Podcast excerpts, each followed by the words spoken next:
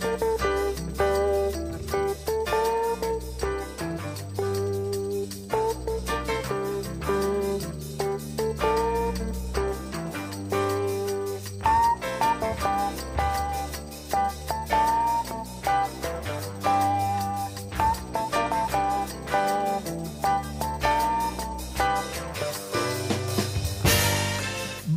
à tous et bienvenue dans la boîte de jazz. La boîte de jazz, comme tous les mercredis soirs, sur les ondes de Agora Côte d'Azur. Euh, La boîte de jazz, une émission préparée présentée par votre serviteur Gilbert Dalto, toujours en direct des locaux d'Imago Productions. Et pour cette deuxième boîte de jazz de la saison 2021-2022, nous recevons notre premier invité de la saison.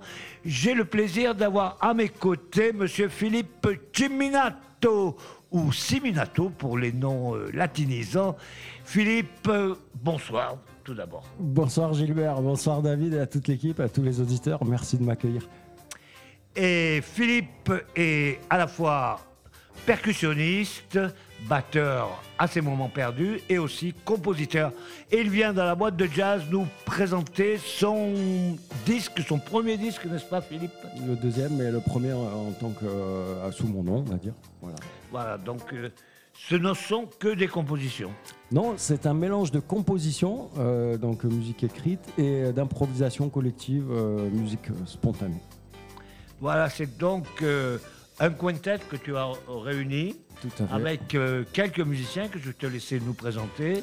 Donc euh, ce quintet est composé des- de mes amis euh, de longue date et euh, des personnes proches dans ma vie aussi. Donc il y a Richard McGrath, australien, au saxophone et flûte. Il y a Sofiane El Mabrouk à la basse. que nous connaissons bien, Adrien Brandes au piano. Que nous connaissons bien également, que nous avions reçu dans la boîte de jazz. Tout à fait. Et Davy Sur euh, aussi aux batteries percussion. Voilà le quintet.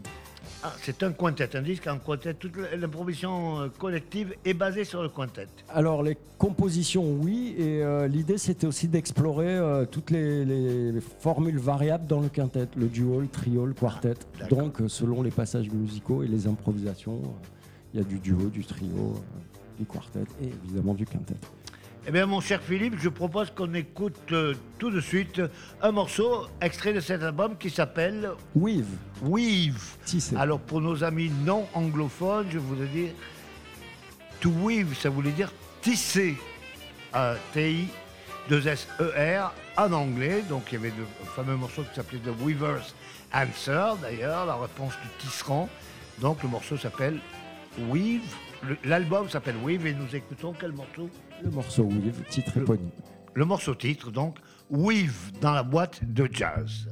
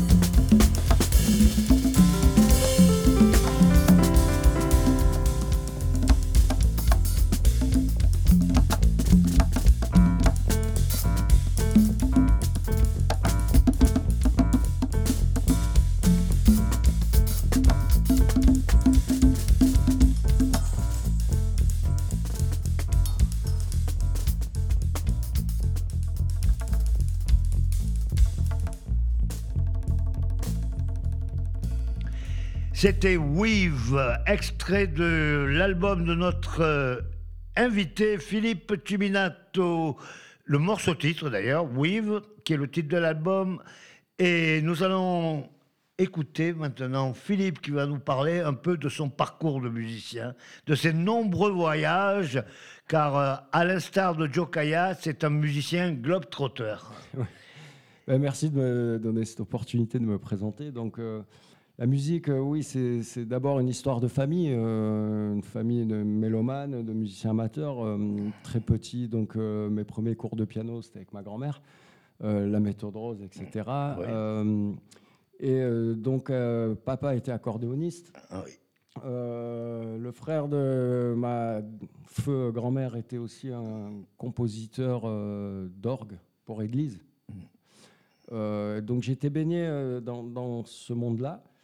Euh, avec mon frère très petit, de suite, en dehors du piano avec la grand-mère, c'était euh, c'était les percussions euh, dans la chambre, les, boîtes de lessive à l'ancienne, les boîtes de jouets. On se mettait le set l'un en face de l'autre, accroupi à la trilogue, à la trilogue Gourtou.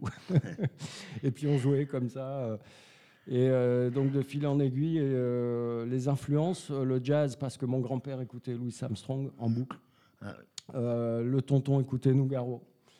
Et donc, euh, des petits, j'avais ces influences. Euh, et euh, la musique classique avec ma grand-mère. Donc, j'ai baigné là-dedans. tragédie de la vie, mon frère décède quand on était petit. J'avais 7 ans, lui 9. Et donc, je décide d'arrêter complètement ce, milieu familial de musique pour prendre un ballon et aller taper dans le ballon, me défouler. Et je suis revenu à 15 ans. tu veux dire jouer au foot? Oui, jouer au foot, tout à fait. changer d'air. Et à 15 ans, je suis revenu euh, à la musique, euh, bah, au lycée, euh, la seconde, la guitare du beau-père qui traînait à la maison, une takamine. Et, et là, le premier morceau, j'écoute All Along the Watchtower. Jimi Hendrix, enfin Bob, de Bob Dylan, version Jimmy. Et là, je prends la guitare et je me dis comment ça marche? Je vais essayer de, de trouver le truc. Et voilà. Donc, je me remets à la musique à cet âge-là. Et puis, de fil en aiguille, les amis, le groupe de lycée, etc.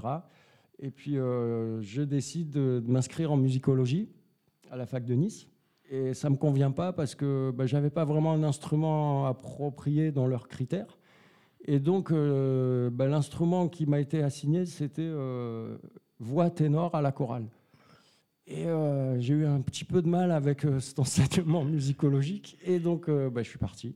Je suis parti, j'ai commencé à voyager dans le monde. Je suis parti vivre à Londres. Donc à Londres. Euh, au niveau musical, c'est pas mal. Voilà, donc euh, Denmark Street. Euh, je faisais des manches dans la rue avec ma guitare. J'avais appris deux morceaux de Led Zepp, un morceau d'Hendrix. Donc je faisais ça. Je rencontrais donc une communauté très hétéroclite, toute, toute, la communauté africaine autour de Russell Square University, les, les, cercles de percussion, etc. Et puis je vais voir Santana à Wembley. Et là, euh, révélation, je me retrouve devant, euh, dans la fosse où il y a les photographes et tout, devant la scène. Et révélation, euh, derrière Carlos, il y avait Raoul Rico avec ses cinq congas. Et puis là, ce jour-là, je sais pas, une voix intérieure ou quelque chose me dit Phil, c'est pas le chant, c'est pas la guitare, c'est pas le piano, c'est pas la batterie, c'est les congas. Et donc voilà, je me mets donc à cet âge-là, 19 ans, à, à m'intéresser au congas, à la culture afro-cubaine et à étudier cet instrument assez intensément comme premier instrument. C'était une musique que tu écoutais déjà? Ben, Baigné dans ce, milieu familial euh, avec euh, quand même une discographie importante des parents, donc euh, de la variété française à, tous les classiques rock des années 70, j'étais baigné dans toute cette musique. non, mais je donc Santana, Led Zepp. À part Santana. Ah non, non, non, la musique afro-cubaine, elle est venue après justement euh, avec Carl Santana, euh, les percussions en soi, et puis chercher l'origine, euh, l'origine de ces tambours et, d'où ça venait et comment ça se jouait. Et là, bah, les études. Donc, je pars voyager à travers le monde, Londres, l'Afrique, toujours avec ma guitare et une paire de bongos. Et de fil en aiguille, je me retrouve en Australie. un an à vivre en Australie, je fais la rencontre d'un monsieur, Hector de Santiago, paix à son âme, mexicain, qui avait un groupe de latin jazz et je le rencontre euh, sur un de ses concerts à Byron Bay. Euh, donc j'ai 22-23 euh, ans. Et je vais le voir en lui disant bah, Je kiffe le répertoire, etc. Il me dit bah, Tiens, c'est mon numéro, demain tu viendras à la maison. Et puis, et puis bah, ce monsieur m'a pris sous son aile. Pendant un mois, tous les jours, j'allais le voir. On travaillait ensemble, guitare, percussion. Et puis au bout d'un mois, il m'a dit bah, Tu intègres mon groupe, on part en tournée sur la côte est australienne. Et voilà, c'était le début de ma carrière professionnelle en tant que percussionniste de session. Belle histoire. Et ensuite? Ben Ensuite, de l'Australie, je décide de euh, rentrer en France. Euh, et il y a un stopover euh, de l'avion qui fait normalement Brisbane, Amsterdam, un stopover à Bali. Et là, bon, bah, je descends de l'avion, 150 dollars en poche, et je me dis, je vais faire un petit tour à Bali. Et puis, bah, je tombe amoureux de l'Indonésie, c'est un espèce de coup de foudre. Donc, euh, mon instinct de voyageur me dit reste un peu plus longtemps que prévu. Euh, et puis, je me promène en Indonésie, je tombe sur une petite île à l'est de Bali. Et là, coup de cœur, je me dis bah, je veux rester là avec mes congas et travailler ici, je veux vivre ici. Et donc, je rentre à Nice, six mois. c'est début 4, septembre 99 jusqu'à avril 2000. Euh, la friche culturelle des Diables Bleus donc euh, s'ouvre. Euh, je prends un local pour travailler. Je retrouve plein d'amis musiciens de, la mouvance niçoise. Et là, je travaille mes tambours et puis je repars en avril, donc en Indonésie, m'expatrier. À ce moment-là, j'ai la chance de rencontrer des musiciens de Jakarta signés par Sony Music, un gros groupe qui s'appelle The Grove, qui existe toujours d'ailleurs et avec qui on a Sony Music, un gros label. Voilà, Majors, et euh, qui décide de m'épauler, de, de, me faire connaître tout le réseau de musiciens euh, en Indonésie. Et de là, bah, je, je, me retrouve à faire le métier euh, de percussionniste de session en Indonésie pour différents artistes, tous les major labels, etc. donc ça, ça dure bien 6-7 ans. Et puis, euh, j'ai 30 ans quand une dame qui s'appelle Deviana Daoucha décide de rentrer d'Europe, où elle gérait le conservatoire de Fribourg. Elle rentre euh, en Europe, à Jakarta, pour euh, créer un institut supérieur de musique en Indonésie, ce qui n'existait pas, où elle mélangeait un, curriculum éducatif donc, entre la méthode Berkeley à Boston mmh. et les conservatoires européens. Et puis elle m'embauche pour faire les ateliers de percussion latine et musique rythmique, euh, solfège, etc. Donc je fais un an avec cette dame. Et puis j'ai 30 ans, je lui dis euh, écoutez, je m'en vais, je vais aller étudier à La Havane. Et elle me dit Philippe, c'est comme tu veux, mais moi je te propose euh, la bourse d'études pour faire 4 ans avec moi et faire ton bachelor de musique. Et là, je réfléchis, j'ai 30 ans, bon, j'ai pas pu étudier académiquement en France, donc ok, banco, je fais ça. Donc je me retrouve tout en travaillant professionnellement dans l'Asie du Sud-Est, aussi à étudier cette dame. Donc la composition, l'arrangement, euh, toutes ces matières qu'on peut, qu'on peut apprendre dans, dans, les instituts formels d'éducation musicale. Et euh, je ne décroche pas mon diplôme euh, parce que je pars en tournée. Donc je ne fais pas mon récital de fin d'études. Donc je fais ce bachelor. Voilà, ça c'est pour les études académiques, jusqu'à ce que je rentre en France, euh, donc en 2014. Et euh, là, on me dit qu'à Toulon, il y a un monsieur qui s'appelle Patrice Banchereau qui euh, enseigne les percussions, la musique afro-cubaine au Conservatoire de Toulon. Et donc, formation DEM spécialisée musique afro-cubaine. Et je décide donc de m'inscrire, de faire ça. Et d'obtenir au bout de trois ans d'études donc euh, mon diplôme de conservatoire français euh, dans les musiques afro-cubaines. Très bien. Résumé. Mais à Cuba, tu y es allé finalement? Et oui, j'y suis allé. J'ai eu la chance euh, d'y aller en 2016 pour faire un stage de deux semaines conventionné par l'AFDAS, donc au Ballet folklorique national. Et donc là, bah, me plonger complètement dans la culture afro-cubaine que j'avais étudiée donc depuis toutes ces années et, et d'être d'être au contact des plus grands maîtres de ces musiques et étudier, jouer avec eux du matin au soir. C'était une bénédiction. Merci beaucoup. Un beau parcours, en tout cas atypique, mais très très intéressant. Je vous propose qu'on fasse une petite pause musicale avec un autre morceau de son album. Qui s'appelle Free Flow. Free Flow, un titre engageant.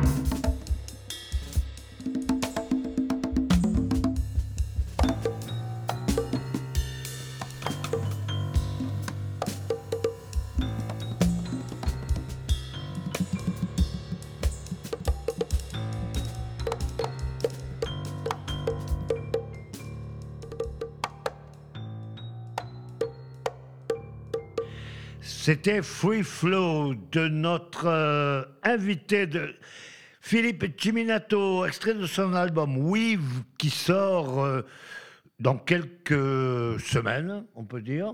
N'est-ce pas, Philippe? Oui, sortira à l'automne. Et qui sera d'ailleurs suivi d'une tournée, mais nous y reviendrons. Oui. Donc, euh, on a pu se rendre compte déjà avec ces deux morceaux qu'il y a un tas d'influences qui se mélangent dans ta musique, qui reste du jazz, malgré tout.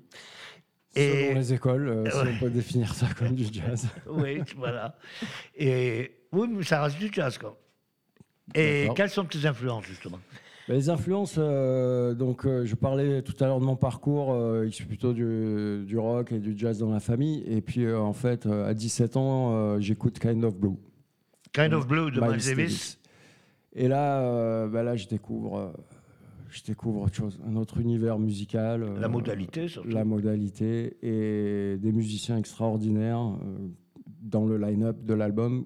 Et du coup, je me décide à creuser donc euh, séparément tous ces musiciens. Et évidemment, John Coltrane et Bill Evans Et Bill Evans, euh, ont complètement changé euh, ma vision de la musique et de la composition en particulier.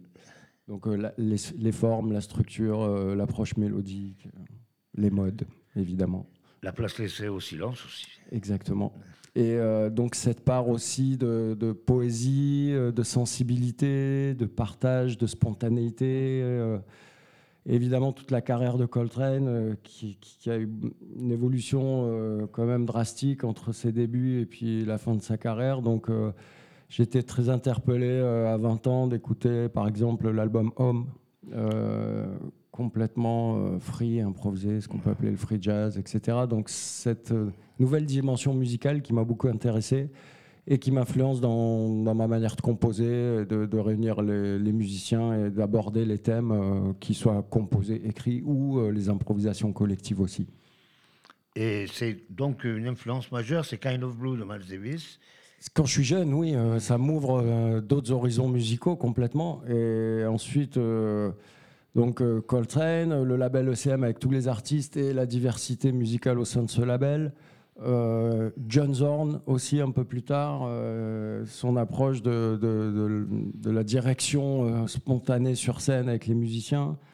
Euh, la manière de, déstructurer la musique et, les, formes traditionnelles pour arriver quand même à rendre une cohérence musicale dans l'expression.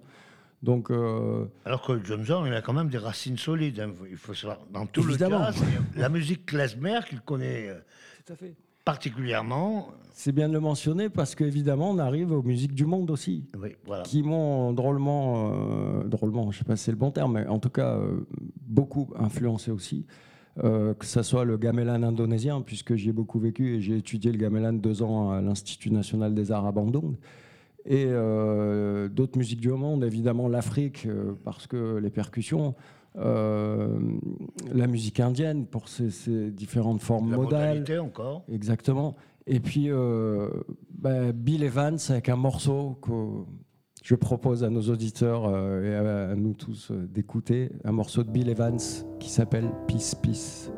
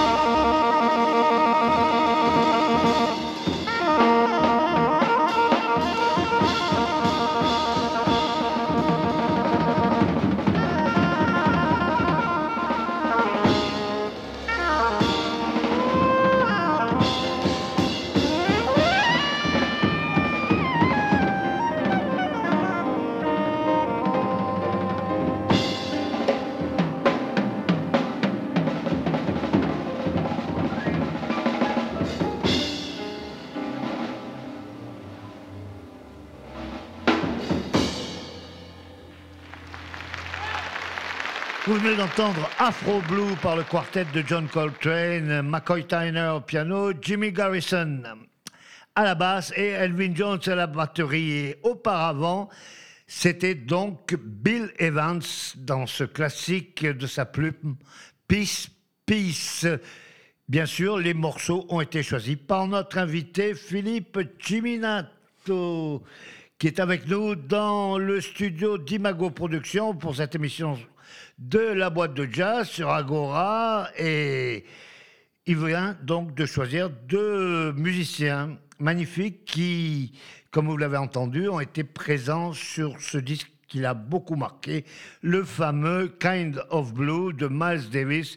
Je vous rappelle que c'est le disque de jazz le plus vendu au monde, toujours de nos jours, qui a dépassé, je ne sais plus, plusieurs millions d'exemplaires. Je ne saurais pas vous dire le titre exactement. Alors, Philippe, qu'en est-il euh, résulté de tout ça, de l'influence de Kind of Blue de celle de Bill Evans, tu es parti ailleurs. Ouais. Ben, dans, dans, Afro Blue, je dans, pardon, excusez-moi, dans, Kind of Blue, je découvre euh, John Coltrane et Bill Evans. Euh, je vais explorer leur musique euh, personnelle. Et donc, l'hommage, je, je, tenais à entendre Peace Peace, à tous nos auditeurs aussi, pour la poésie, la sensibilité et la, la, musique modale, donc, dont on parlait auparavant et Afro Blue parce que c'est un morceau de Mongo Santa Maria, le percussionniste cubain, je crois. De Matanzas, tout à fait.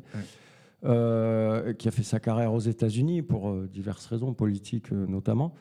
Et donc, ça m'avait à l'époque interpellé que John Coltrane reprenne un morceau d'un conguero cubain. Ah et ça m'avait évidemment touché. Et donc, je me suis intéressé et intrigué sur le fait de, la place des percussions, des congas notamment, dans le jazz. Et il se trouve qu'en remontant l'histoire du jazz, on s'aperçoit bien que les pères fondateurs du bebop, dont Didi Gillespie, euh, se sont fortement intéressés à la musique afro-cubaine. D'ailleurs, euh, pour la petite histoire, en 1946, Didi Gillespie ramène Chano Pozzo. Chano Pozzo. Dans son groupe et se met à jouer des compositions de Chano, dont Manteca, Tintindeo. Le fameux Manteca. Des classiques. Avec son big band en plus. Tout à fait. Et, euh, et, je me dis, tiens, mais qu'en est-il des autres? Et en allant voir les autres, ben, John Coltrane, à la fin de sa vie, il y avait même deux percussionnistes. Euh, oui, c'est vrai. Il y avait Olatunji, je crois. Aussi. Euh, non, ça c'était un, morceau qu'il a fait, Olatunji, en, en hommage. Mais donc, il, était très intéressé par, par les tambours. Non, il y avait Juma Santos, c'est vrai. Euh, Miles Davis, euh, dans beaucoup de, ses albums, a toujours aussi des percussionnistes, sur scène aussi. Euh, donc, dans l'histoire du jazz, les congas, les tambours ont une place importante. Et je me suis dit, mais mince, comment ça se fait qu'au final. on peut dire, puisque à la base, quand même. Tout à fait. Ça vient de là. Et, et, comment ça se fait que dans l'évolution de, de la musique, petit à petit, ben, on entendait de moins en moins de percussions, euh, à proprement parler, percussions à main nue, j'entends, euh, dans les combos de jazz. Donc, euh, ça me tenait à cœur de, de, préciser ça avec Afro Blue et Mongo Santa Maria, un hommage à ce grand percussionniste qui m'a beaucoup influencé aussi qui a eu beaucoup de succès d'ailleurs, mon groupe euh, Santa Maria dans les années 60-70. Hein. C'était euh, un bon vendeur de, disques. Hein. Tout à fait. Et donc, euh, toute cette veine, en fait, ce mariage du jazz et des musiques du monde, finalement, puisque les tambours, les congas, à proprement parler à Cuba, mais avec toutes ses origines africaines.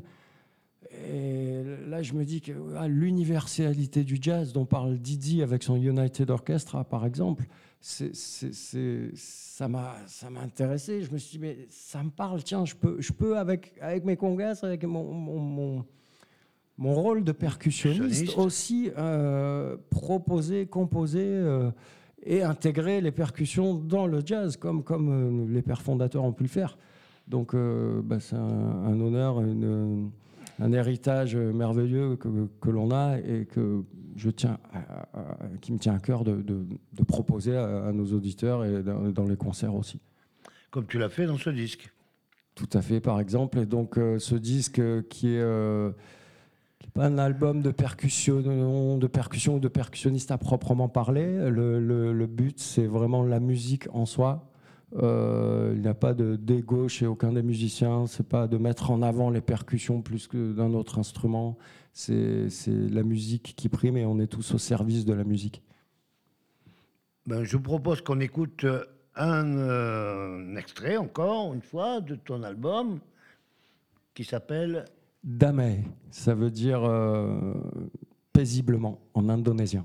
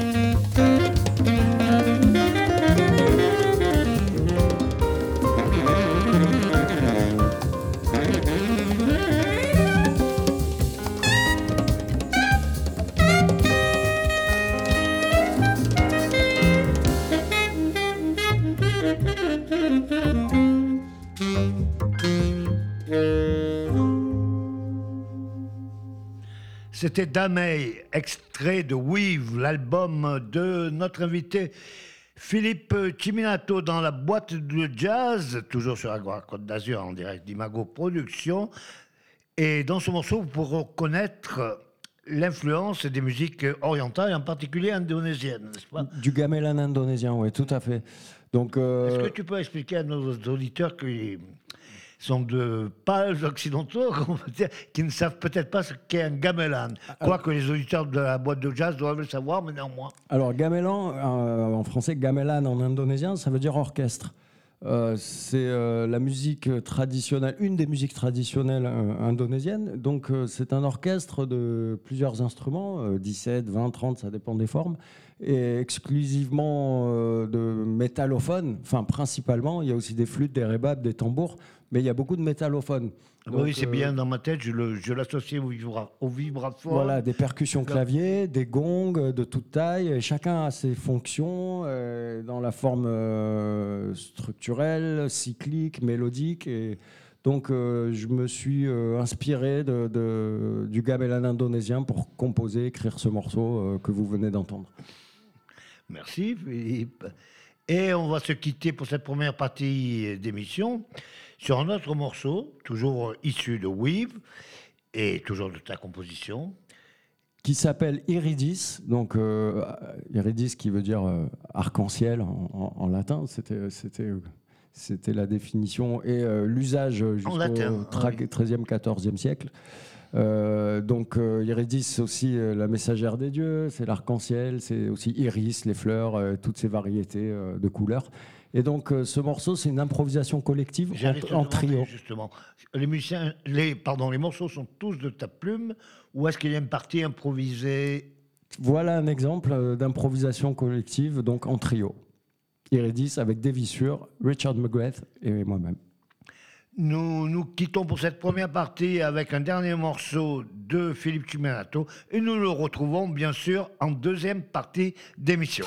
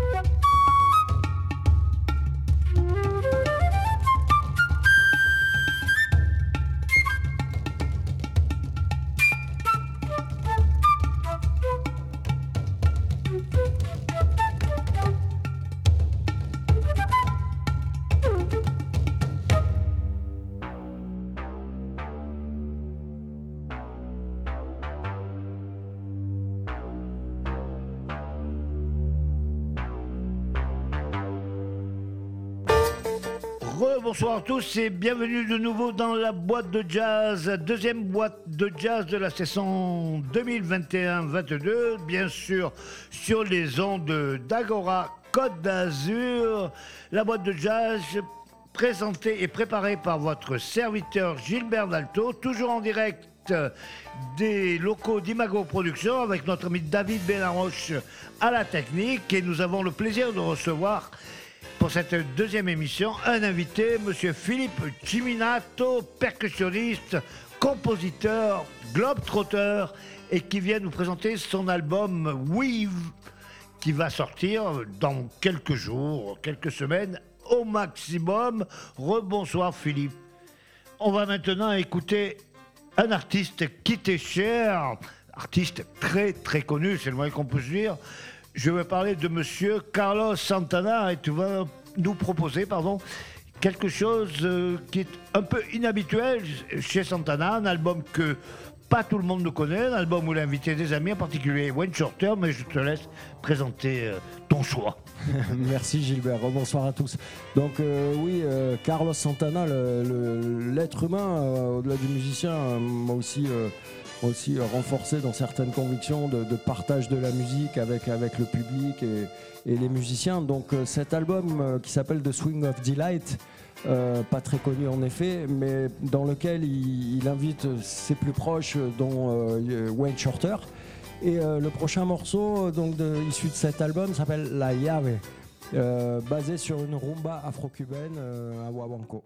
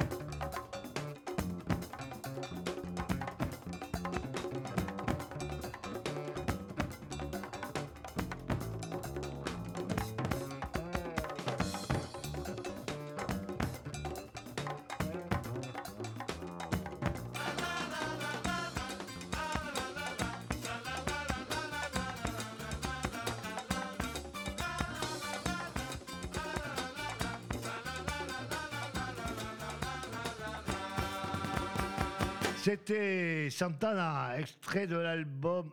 Non, en fait, Carlos Santana, extrait de l'album Swing of Delight, avec beaucoup de ses amis invités sur cet album, choisi par notre invité Philippe Ciminato.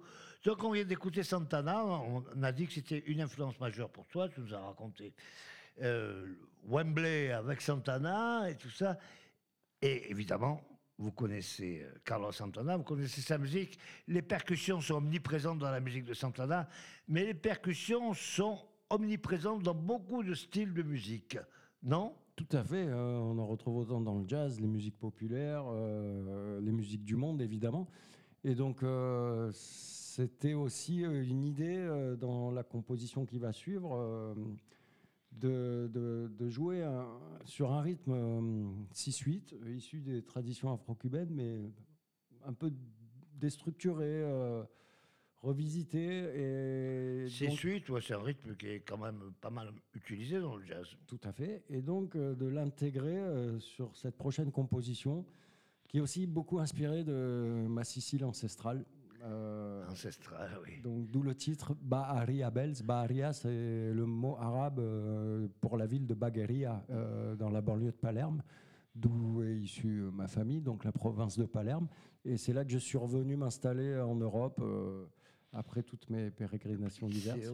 Dans le monde entier. Donc j'ai choisi ce morceau pour ouvrir l'album. C'est un petit peu autobiographique aussi, surtout. Nous sommes euh, euh, ancestralement voisins.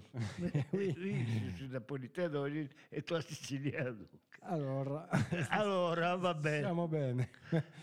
donc, Bari à Bells pour nos auditeurs.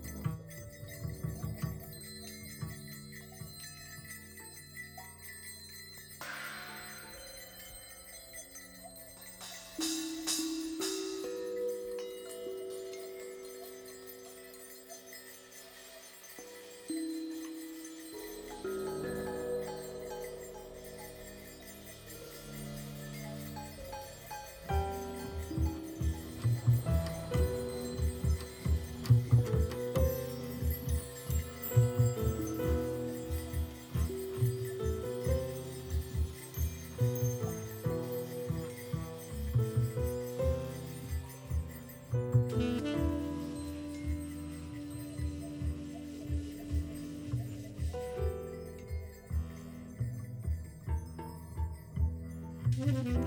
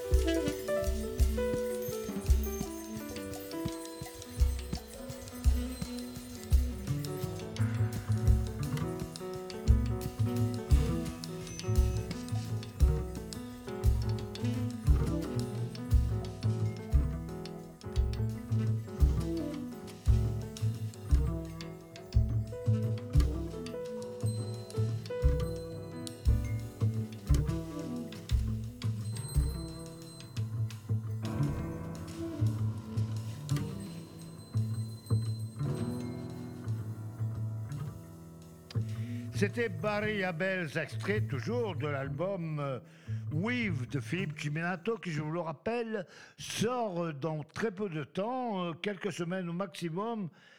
Et c'est le premier morceau d'album, et Philippe nous disait que ça lui rappelait la Sicile et ses origines siciliennes. Alors parle-nous justement, c'est intéressant, de tes origines. Ben, donc euh, du côté paternel, Ciminato, donc c'est euh, la province de Palerme. Et euh, quand je suis rentré de, mes années d'expatriation, je suis allé m'installer à Palerme, naturellement, à la redécouverte de mes terres ancestrales. Et donc j'habitais Bagheria, une petite ville à 20 km de Palerme. J'habitais dans la vieille ville et j'étais entouré de trois clochers. Euh, donc, euh, ah, c'est pour ça que ça s'appelle Barry Bells, les cloches. Oui, monsieur, si, c'est, si, signor. Et donc, euh, j'étais entouré de ces trois clochers et je peux vous dire que c'est un sacré, un sacré cafarnaum, ou loubouzine, comme on dit en histoire. Et donc, je me suis dit, pour tenir le coup, il va falloir que que je fasse quelque chose avec ces trois clochers qui, sonnent en même temps, parce que sinon, ça va être dur de rester habité là. Et donc, j'ai décidé d'analyser chaque clocher euh, indépendamment, de relever chaque mélodie, et donc d'en composer une avec ces trois clochers en même temps. Donc, euh, dans ce morceau, on parlait aussi plutôt dans l'émission de déstructuration, etc. L'idée, c'était d'exposer le thème principal qu'à la fin du morceau, en guise de coda. Donc, on construit le morceau. Euh, patiemment et tout le temps jusqu'à amener l'exposition de ce thème et qui conclut donc le morceau que vous venez d'entendre. Et en tant que percussionniste, comment tu as pu intégrer les mélodies de clocher euh, sicilien à ta musique qui est basée, qui n'est pas basée d'ailleurs sur les percussions, mais qui, qui comprend énormément de percussions. Donc en fait, euh, quand je compose, euh, je m'assois au piano. Donc j'ai eu la chance d'étudier euh, la musique de façon académique, comme on l'a dit auparavant. Mmh. Donc je compose au piano ou à la guitare, mais plus souvent au piano. Et donc je relevais avec un piano euh, les mélodies de chaque clocher, et puis ensuite, euh, ensuite je combinais euh, avec mon inspiration les accords, la mélodie. Donc je propose, je propose au groupe les partitions, et puis chacun la libre interprétation aussi. C'est un concept de l'album, on en reparlera plus tard.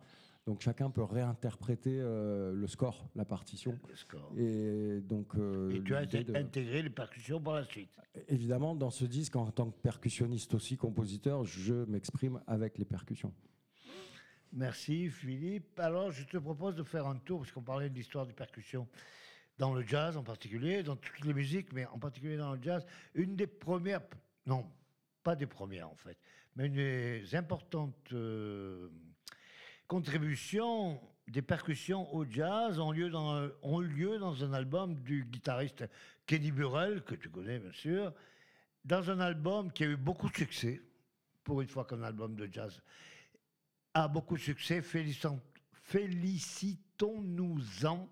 C'est un album qui date du début des années 60 et qui est de Kenny Burrell, comme je vous le disais, qui comprenait surtout Ray percussion, Ray Barreto que Kenny Burrell avait ajouté à la section rythmique qui était composée du célèbre contrebassiste euh, Major Olé, il y avait le batteur Bill English et le grand Stanley Turrentine au saxophone ténor.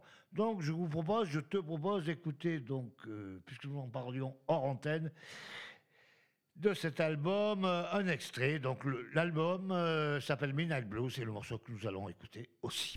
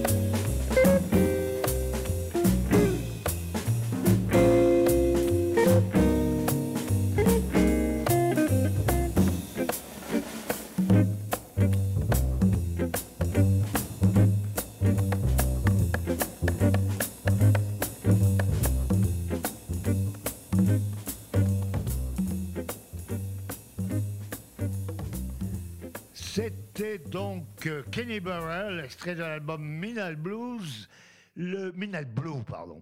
Le morceau titre Minal Blue avec Ray Barretto au conga. Et la guitare, voilà un instrument très très important, que ce soit dans le jazz, dans le rock, dans énormément de, de musique, euh, actuelle ou non, mais c'est un instrument qui a une histoire très très riche qu'on ne va pas détailler ici, bien sûr. Mais justement, avec la guitare, tu as une histoire à nous raconter. Tu étais le percussionniste attitré du quintet du jeune pianiste Adrien Brandes qui jouait euh, du latin jazz pour euh, simplifier les choses. Oui, merci Gilbert de mentionner Adrien, donc, euh, qui est le, pianiste du disque. Euh, en effet, j'ai contribué euh, donc à sa jeune carrière et à ses débuts jusqu'à maintenant, tout l'été, toutes les, dates qu'on a pu faire. Donc c'est une relation très proche qu'on a. cependant, Adrien maintenant vit la plupart du temps au Mexique. Ce qui fait que. L'amoureux de la jazz, ouais. Et oui, et donc euh, j'ai décidé de, pour les, concerts à venir, euh, la sortie de l'album et, peut-être d'autres enregistrements aussi, euh, de remplacer Adrien par le guitariste italien Andrea Bazzicalupo.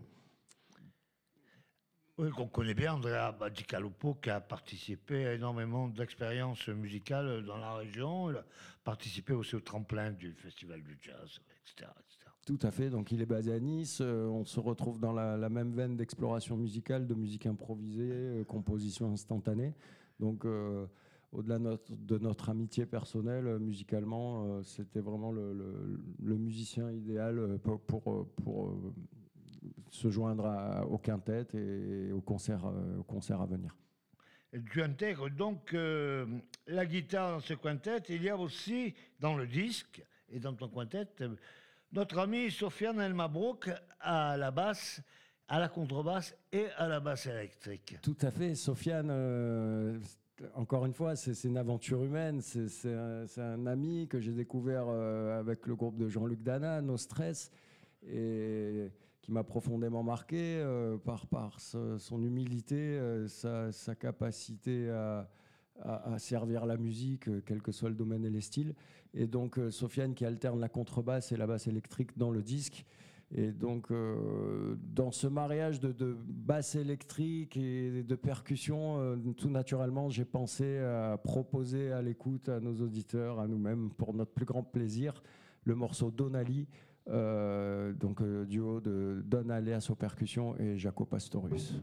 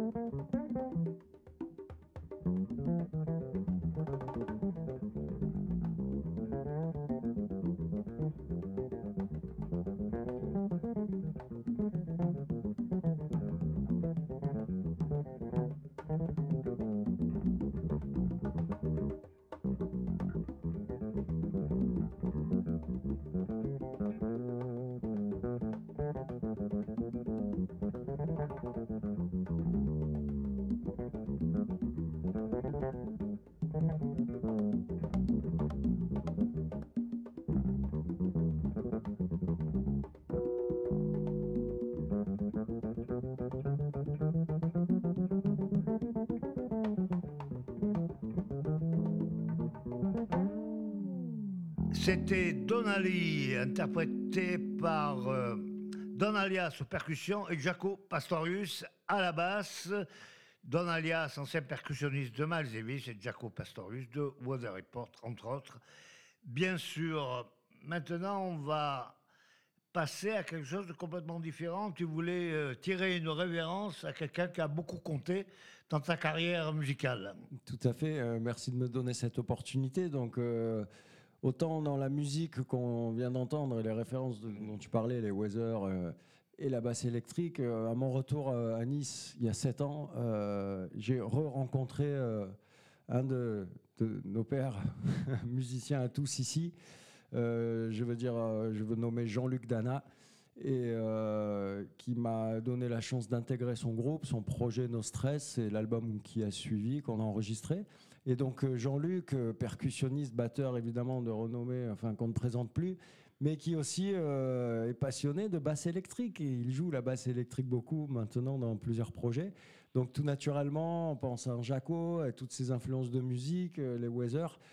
Ça me tenait à cœur de, présenter un morceau de Jean-Luc Dana qui est dédié à toutes les mamans du monde, c'est un moment en particulier. Et puis, euh, donc, lui, en tant que père, pour nous, tous musiciens à Nice, et euh, en hommage aux parents, euh, sans qui ben, on ne serait pas là. Et donc, le prochain morceau qui s'appelle Man de Jean-Luc Dana et No Stress.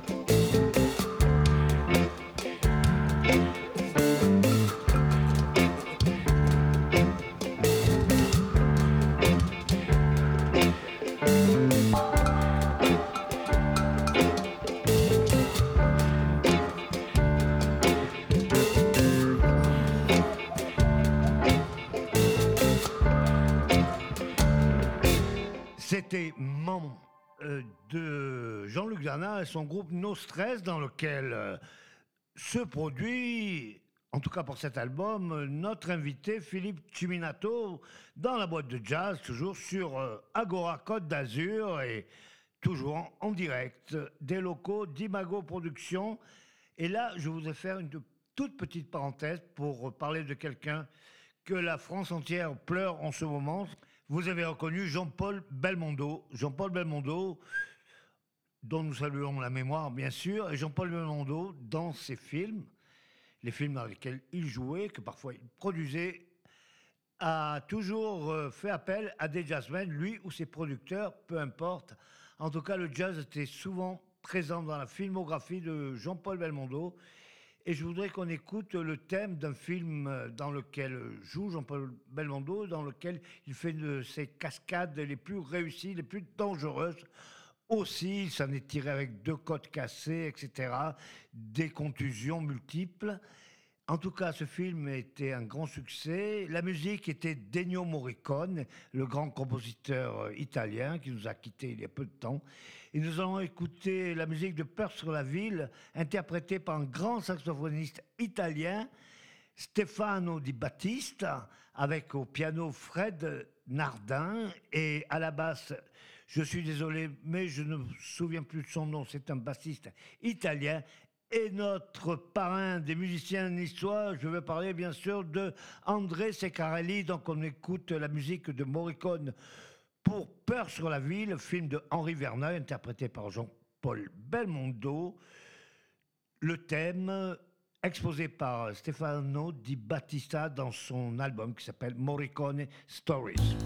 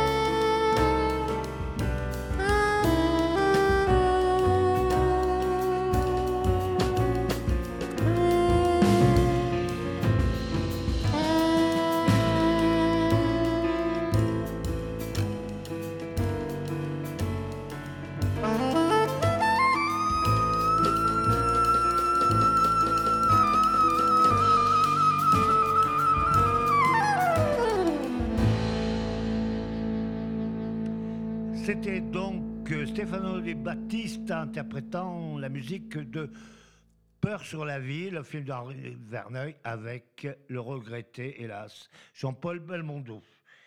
Nous allons revenir au disque de Philippe Ciminato, donc Weave, qui, je vous le rappelle, sort dans quelques jours et un disque qui a été produit grâce euh, à l'aide de plusieurs personnes que tu voulais absolument mentionner, donc je te laisse le faire. Merci Gilbert. Euh, donc oui, euh, évidemment, ce, disque, sans la réalisation technique, il n'est pas possible. Donc on a enregistré au studio 26 chez Fred Betta, à Antibes. le mixage a été fait par Greg Lampis, du studio 149 à la Trinité, et le mastering par Stefano Amerio d'Arte Suono en Italie. Donc Stefano Amerio, aussi très connu euh, pour toutes ses participations en tant qu'ingénieur du son sur les, albums de CM. Et puis euh, Greg Lampis, une des figures du son et des musiques euh, actuelles aussi dans notre terroir niçois. au management, artist management aussi, Sandra Lampis de Rubas KPO. Donc je tiens à remercier sincèrement du fond du cœur toutes ces belles personnes qui m'ont donné l'opportunité de réaliser ce disque. Et euh, puisqu'on salue la mémoire euh, de, grands personnages et des musiciens qui m'ont influencé, euh, j'ai composé aussi un titre qui s'appelle Alam. C'est un jeu de mots, Alam, bon, l'âme de sol. Et Alam en indonésien, ça veut dire aussi la nature. donc c'est un hommage à l'héritage que l'on reçoit de nos anciens et dont on doit prendre soin. À l'âme, ça peut dire aussi à l'âme mémoire. À l'âme mémoire. Tout à fait, Gilbert. Voici à l'âme.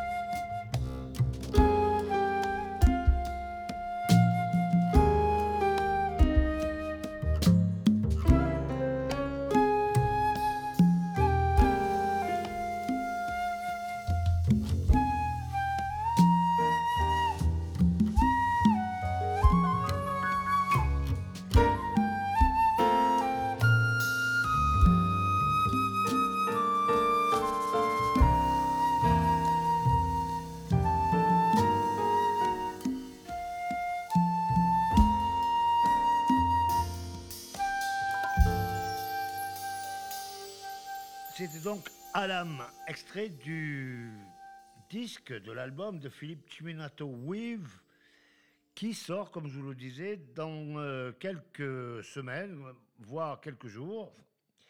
Et avec euh, cet album suivra une tournée. Alors, cette tournée va t'amener où?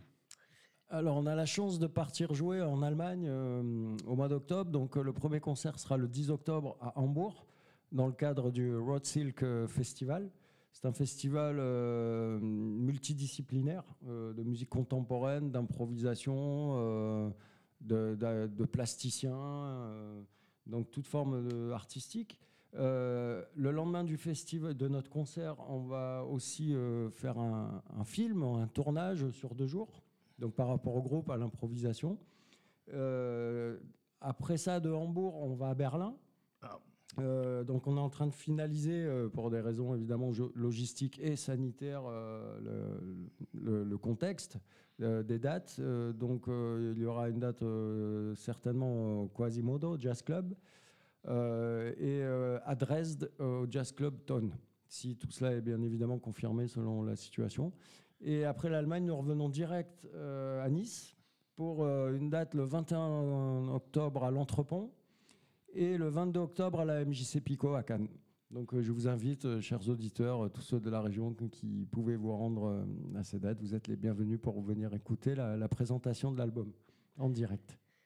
Comme vous avez eu l'occasion de le faire ce soir avec cette exclusivité Agora Côte d'Azur et Imago Productions, Weave de Philippe Chiminato, que nous sommes ravis d'avoir reçu dans l'émission, qui reviendra certainement, enfin, du moins je l'espère. Moi aussi, merci beaucoup. Dans la boîte de jazz, bien sûr, toujours sur euh, Agora Côte d'Azur et toujours dans les locaux d'Imago Productions avec la participation de notre hôte et technicien David Benaroche. Donc, euh, je vous le rappelle, ou plutôt tu vas nous rappeler les dates exactes pour les auditeurs d'Agora Côte d'Azur de des concerts dans la région. Donc, donc c'est le 21 octobre à l'Entrepont à Nice, au chantier 109, et le 22 octobre à la MJC Pico à Cannes. MJC Pico, au lieu de l'histoire du jazz azuréen, pourrait-on dire. Donc, euh, merci Philippe d'être venu euh, dans la boîte de jazz. C'est un grand plaisir. C'est un disque magnifique que je vous conseille, qui sera, qu'il sera pardon, possible de se procurer dans très peu de temps, on peut dire. Tout à fait. Voilà. Et c'est un vraiment très bel album avec plein de choses que je vous invite à découvrir. Donc, euh, Philippe Chiminato avec euh, Richard McGrath au saxophone ténor à la flûte, Adrien Bardeis au piano, Sofiane Elbabrook à la basse et contrebasse, et David Sur à la batterie et aux percussions. Je vous rappelle euh, le titre, donc Weave Philippe Chiminato. On va maintenant écouter l'avant-dernier morceau du disque qui s'appelle Charis, ce qui veut dire la grâce en grec.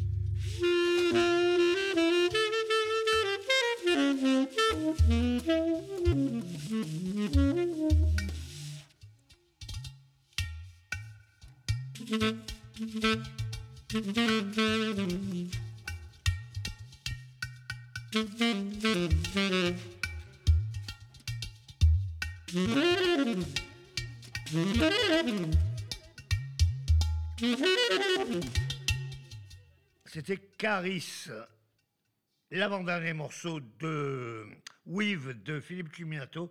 Et nous allons nous quitter sur le dernier morceau du disque, Equanimity, ce qui veut dire sérénité. Et quant à nous, nous nous retrouvons la semaine prochaine, même heure, même endroit. Et jusque-là, keep on swinging.